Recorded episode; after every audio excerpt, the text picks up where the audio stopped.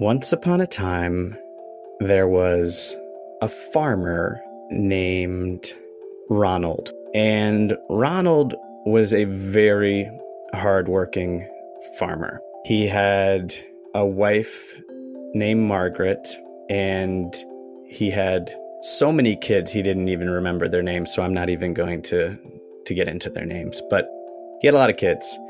And he and Margaret worked very hard. They were they were corn farmers in the Midwest. And the last few corn harvesting seasons hadn't been great. They hadn't had the rain that they were hoping for, that they expected. It was unusually dry, it was hot, and their corn yield was much lower. The corn cobs were not growing as tall. They would take them to market and they wouldn't get much for the corn, and so they were struggling. And Ronald and Margie, because he called her Margie for short, Ronald and Margie were so frustrated and they were losing money and there were repairs they needed to do to the farm and they had a lot of kids to feed. And he was ready to throw in the towel. And kids, if you don't know what that means, that means ready to give up. He was depressed, he was angry, you know, and and he felt like a failure, you know. He felt like he needed to to provide for his family and, and he didn't know what to do. And Margie was an amazing wife. And she was a farmer in her own right. I mean, she did everything right by his I mean, she was practically his, his business partner. And they worked the fields together. They did everything. And she said, You know what, Ronald? I understand that you're stressed out. I'm stressed out. But she was handling it a little bit better than he, he was spinning out. He was really spinning out. And she was she was a great sounding board for him. And she said, you know, I think you should take a road trip and and just clear your head. You know, the farm will be here when you get back. This is a time where I can handle things on the home front. I'm very capable. Why don't you just take a week and find yourself and maybe you'll discover an answer to all of our problems. So reluctantly, because Ronald didn't want to leave. He was he was a dedicated family man, loved his wife, and he hated the thought of, you know, setting off on his own, but he ultimately agreed, and so he set off in his Oldsmobile down the road. After he left, Margie sat with her kids and she said, All right, guys, we are gonna fix this place up. We are gonna get everything going the way it needs to go, and I'm gonna need everybody's help. And they said, Okay, no problem. So they all went off to go take care of whatever they needed to take care of. And Margie sat down and spoke to her goddess. And she said, Goddess, I need your help. Our land is not what it used to be. My husband is struggling. My children are healthy, but I want to keep them strong. And I know I can take care of this place, but I just need a little bit of help. And so they went to bed that night. And as they slept, this beautiful glow came over the land. And it was filled with nutrients and light and love in a way that we forget that the land needs love.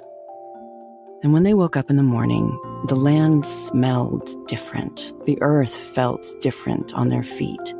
The kids were happier than they'd been in a while, and their breakfast tasted sweeter, and the pancakes were fluffier than they'd ever been. And Margie looked around, and all of a sudden she started to see all of the things that needed to change in order to continue to make their life on this farm. And so she pulled the corn from the field and decided that instead they were going to grow sunflowers. And she planted the entire field in sunflowers while Ronald was gone and taking a much needed break for himself.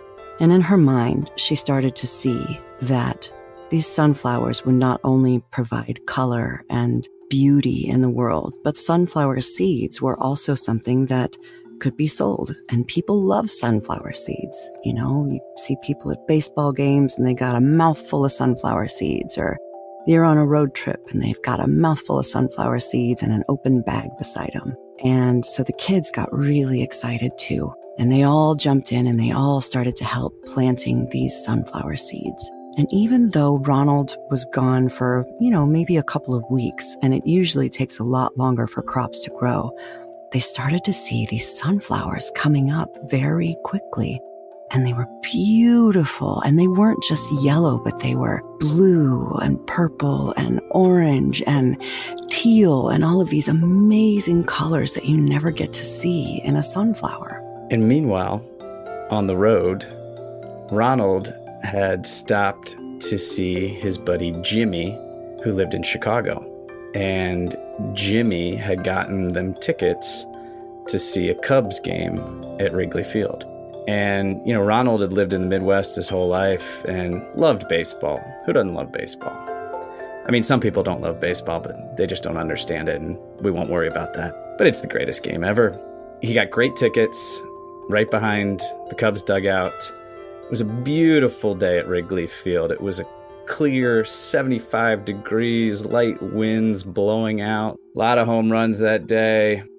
Cubs won. But the most important thing that happened that day was as they were sitting in the stands, they were having a, a cold 24 ounce old style beer, which is a local Chicago beer, which is very delicious. I don't actually know if they serve it still at Wrigley, but they used to. And he was snacking on some sunflower seeds.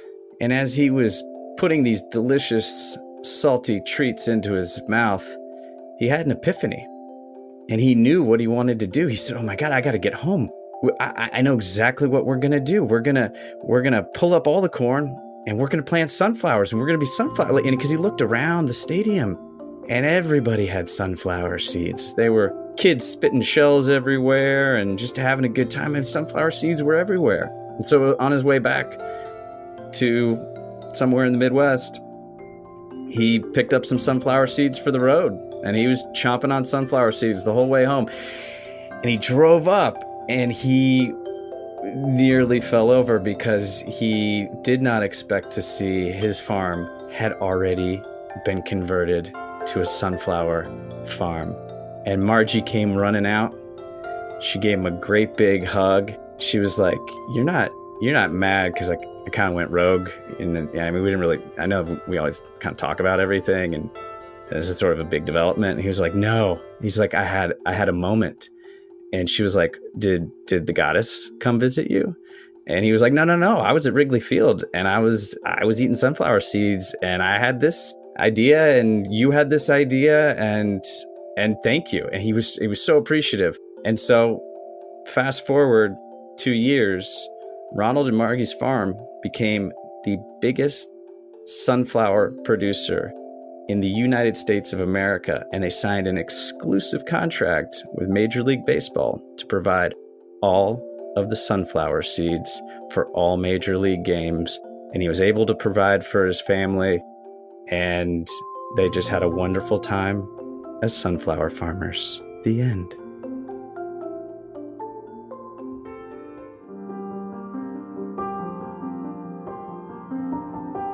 Once upon a time, there were two little kitties. These little kitties' names were Bump and Buster. And Bump was a beautiful, black, shiny, shiny kitty cat. And Buster had orange and white and black and gray, and she was just fun she just had this really lively persona. Bump could be a little skittish sometimes and, and like to hide under the the bed a lot of times or, or behind trash cans and stuff. But Buster, Buster wanted to see the world. Buster was ready for any adventure that came her way. And she and, and Bump were brother and sister. And so, you know, they didn't always get along, but they loved each other very, very deeply. And one day, Buster, Bump, yeah, Buster said, I want to go see the world, Bump. Let's go. Let's go see what's out there. And Bump said, But I'm scared.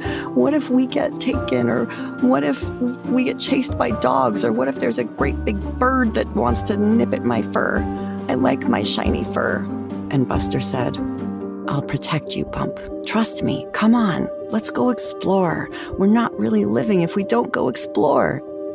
And Bump was really nervous because he really just liked his nice, cozy bed and the things that he knew, and he didn't have to learn anything new. He just wanted to be where he was because that was his comfort place. But he also really loved Buster and he wanted to be wherever she was. And so, reluctantly, one day, took a deep breath and said, Buster, I'm ready. Let's go see the world.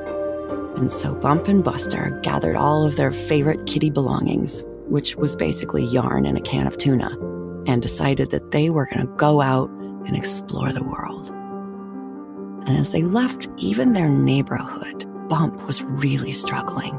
He was nervous and he was looking around at everything. And what was that? And what was that bird? And who is that walking down the street? Is that a dog? And Buster just said, Have confidence. Walk with me. Walk with me tall and put your chest out like you know what you're doing and you belong here. Let's go. And Bump said, Okay.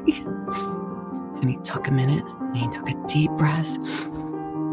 He stuck his chest out and he started strutting down the street like he belonged there. And oh my goodness, the whole world just stopped and took notice of these two beautiful, confident kitty cats walking down the street. And soon enough, a car pulled up and said, You look like two confident kitty cats. Do you need a ride somewhere? And they said, I don't get in the car with strangers, bud, but thanks so much. And they kept on walking.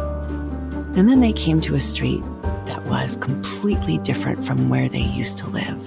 It had purple flowers on the sidewalks and great big trees with beautiful branches overhanging. And it looked like there was like a perfect little tree house up in the tree. And Buster looked at Bump and said, We gotta go up there. And Bump took a deep breath. Okay. And they went up and they climbed up the tree. Bump had never climbed up a tree, you see, and he didn't know that his claws were so effective for climbing up trees. And Buster was up there lickety split. And so she got up and she looked around this tree house and she started to see there were all of these like cat scratching posts and like little furry balls hanging from the ceiling that they could play with and toy mice and all of this stuff. And when Bump got up there and saw all of the fun that had been waiting for them just around the corner this whole time, they had the time of their lives. And they played and they scratched and they ran and they meowed and they had so much fun. They fell asleep and they had the best night's sleep of their life. And the next morning, Bump got up first and said, Buster, I'm ready. Let's keep exploring. This is amazing, and we know we can come back here. Let's go see what else is out there. And Buster said, Oh, you got it, buddy. And so they stretched their little kitty bodies out. Mm, they stuck their butts up in the air and shook them a little bit. And then they carefully climbed back down the tree, which is not easy for cats to do, but they did it. So they kept walking. And they walked and walked and walked and walked and walked. And sure enough, pretty soon they came to a dog park. And Bump got so scared. And Buster looked at him and said, Bump, you know what you need to do. And Bump sat and took a deep breath. I'm ready. And they walked into the dog park just to see what was going on. And sooner or later, this little dog came over to them and said, Hi, I'm Ranger. Who are you? And they introduced themselves. And Ranger had beautiful white coat with brown spots. And Ranger was also quite shiny. And so the three of them shone together and they became friends. And then another big dog came over and was like, Cats aren't allowed in the dog park. And Ranger said, Listen, Bronco, these are my new friends, and they're allowed wherever I say they're allowed. In fact, they're allowed wherever they say they're allowed because they are beings in this world and they belong to be here, so you shush. And Bronco kind of, and he walked off and he, and then he turned back around and he said, You know what? You're right. I'm sorry. I just get territorial. It's in my nature. and he walked away. And Bump and Buster looked at Ranger and said, I've never seen a dog be nice before, let alone apologize. What is happening?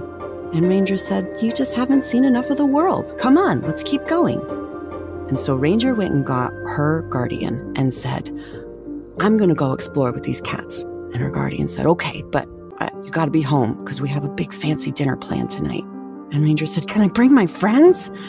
And the guardian looked at the little kitties and said, I've always wanted cats to come to a dinner. That would be amazing. And so the three, Ranger and Buster and Bump, went off together on a new adventure. And pretty soon, Ranger went bolting across the, the park. And Buster said, What happened? And Bump said, oh, A squirrel and they watched these squirrels dart all across, and Ranger was chasing them back and forth and back and forth and having the time of her life. And so the kitties decided to start barking like dogs and chasing after the squirrels too. And pretty soon they were all having the best time. And one of the squirrels finally turned around and said, Can you stop chasing me, please? I just want to get up the tree. And Ranger and Buster and Bump looked at each other, and then Bump said, I'm sorry, we were just having fun. We thought you liked being chased. And the squirrel said, Oh, you know what? I kind of do like being chased. Let's keep playing. Let's play tag. You're it. And the squirrel touched Bump and ran off. And then Bump thought, oh, I've got to get someone else. And so Bump started chasing after Buster and Ranger and the squirrel whose name was Betty. And they just became friends with all the squirrels in the park. And it was amazing. And then, after the long day of running around the park, and having the time of their lives, Ranger said, I'm hungry. Let's go home. And Buster and Bump said, Absolutely.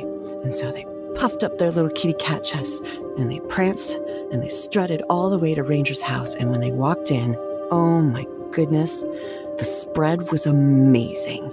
There was a place for the humans that was like tacos, which is everybody's favorite food, duh, and nachos and enchiladas and like lasagna for the humans because, you know, dogs and cats really can't eat that much cheese. It's not good for them.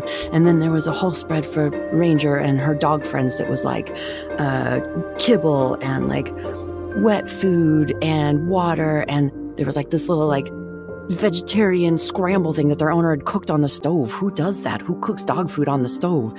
And then they looked at the place for the cats Oh my goodness, they'd never seen anything like this in their lives. It was a huge plate of fresh tuna and salmon dip for their little paws that they could dip their little paws in and then nom, nom, nom, eat the salmon off of it.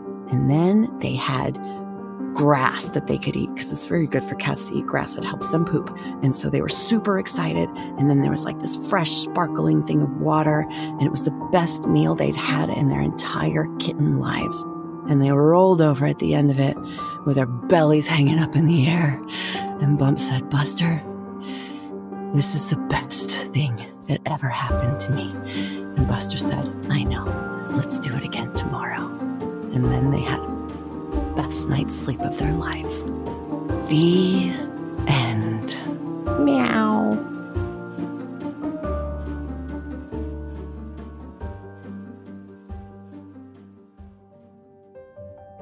Once upon a time, there was a lobster named Mac. And Mac lived off of the coast of Massachusetts where there's tons of lobsters. People love lobsters in the Northeast. They love their lobster rolls, they love the tails, dip them in butter.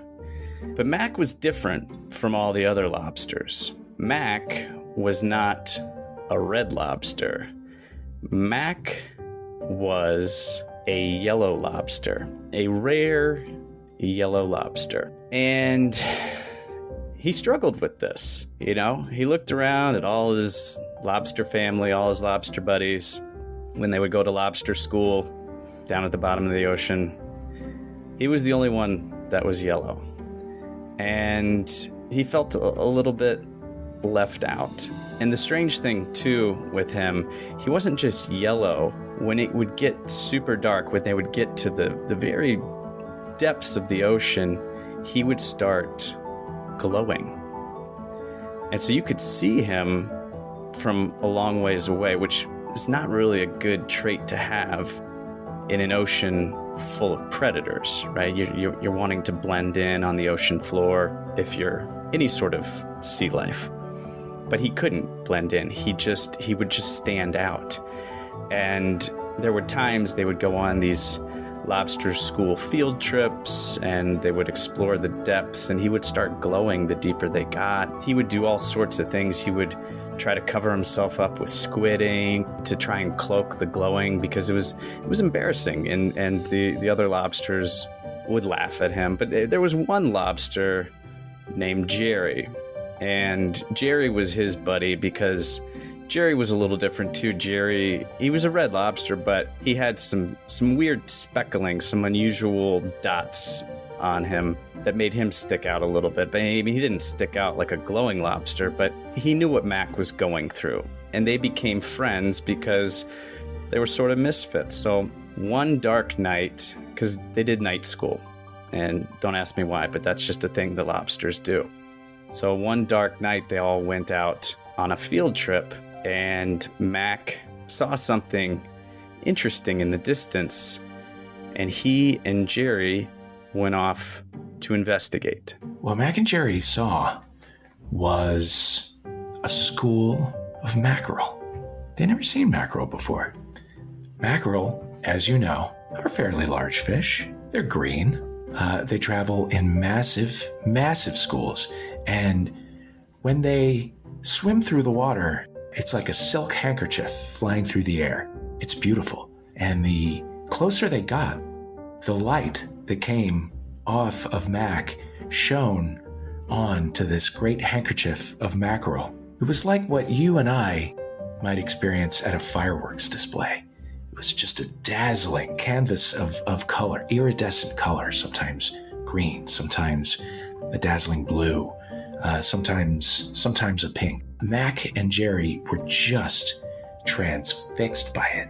They couldn't believe how beautiful it was, and they, they followed the school of mackerel as they swum through the water so beautifully. And before they knew it, they looked around and they did not see anything that reminded them of where they were supposed to be. I mean, they were down there to visit the, the wreck of a, a whaling ship and they did not see the wreckage of a whaling ship anywhere anywhere near them. They were all alone, and Jerry was furious. Jerry liked to follow the rules. Jerry's dad was actually the principal of Lobster Night School. And Jerry said, What have you done? We are lost now. We've been separated from our class. My father is going to be furious. You have wrecked everything. Worse than that whaling boat. Oh, I am so mad at you, lobster mac and cheese. That's what people called Mac when they were mad at him. Because cheese, because he was yellow.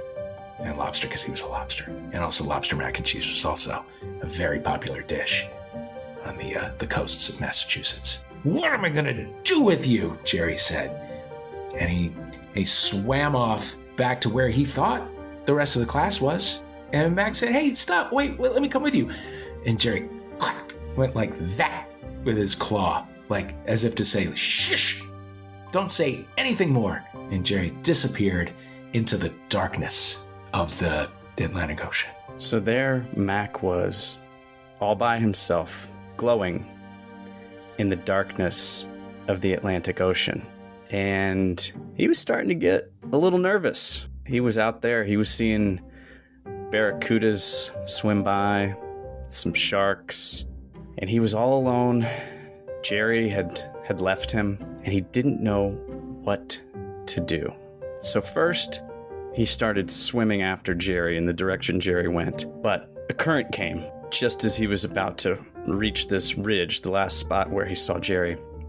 And this current just swept him far, far away from the ridge and from Jerry, way, way far away from the shipwreck they were supposed to be exploring. He had no idea. He was tumbling and tumbling into this current. And as he tumbled and he tumbled and he tumbled, the current shot him out into a different part of the ocean.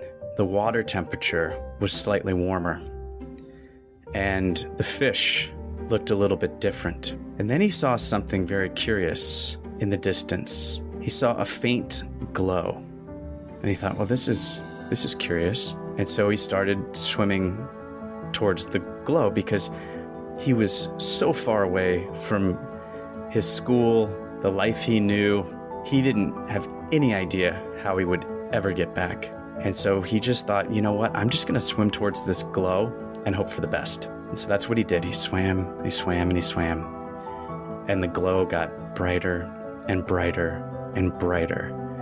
And as he approached, he realized that the glow was coming from not one, not two, but dozens of yellow lobsters. They were just like him. He had never seen another glowing lobster, and he was just overcome. And so he swam towards the lobsters. The first lobster to greet him was an older lobster. He had a he had a long white beard. Uh, his name was Roy, and Roy said, "Who goes there?" And Mac said, "It's it's me. My name's Mac. I'm I'm a yellow lobster just like you." He was he was like shocked, and Roy said, "Why do you look so surprised? Aren't all lobsters yellow?" And Mac said, "No, no, lobsters are red." I'm weird. I'm the outcast of my lobster school because I'm yellow. And I said, Well, yellow lobsters are beautiful. Tell us about these red lobsters. And Mac told him about, about his friend Jerry, about his mom and his dad, who were red, about all of his friends at school, about his teacher, about even his principal. And it was so obvious to Roy that even though Mac felt different, from the red lobsters that he grew up with. He loved them, they were his home. Mac said, I feel so good here around lobsters who are just like me. But Roy said, No, your, your home is with the red lobsters. They've given you something different. They've given you the experience of being an outsider. A- anyone can fit in. You are special. You're as special as a red lobster would be over here where the yellow lobsters are. Let's get you home back to the red lobsters from whence you came. That's how old people talk, or lobsters. Roy said, Mac, follow me. We'll light the way. And they swum back to where Mac had come from. Now, there was a very powerful current, as you remember, so it was much harder to swim against it than it was to get pushed along by it. But they went. And because there were so many of them, they lit up everything around them. And just as they were about to tuck her out, just as they were about to say, God, it's too hard, the current stopped. And off in the distance, a shimmering, beautiful scarf of mackerel. And it lit up more beautifully than ever because there were so many glowing yellow lobsters to light it up. And Mac said, I think I'm back where I started. And, and just when he said that, from behind a reef, he heard a voice is that you, Lobster Mac and Cheese? Jerry, said Mac. I found you. Jerry peeked up and said, Where did you go? Mac said, It's a long story. I'll get into it later, but our friends are going to light our way back home. And Mac's Red Lobster mom and dad were so excited to see him. All of his friends from school were so excited to see him. And they were so excited to see the other lobsters. They had never seen that many glowing lobsters. And Mac came back from that journey with a new sense of identity and belonging and appreciation for being a glowing lobster in a red lobster world. And he glowed from that day forward with great pride among the rest of his red lobster family and friends. The end.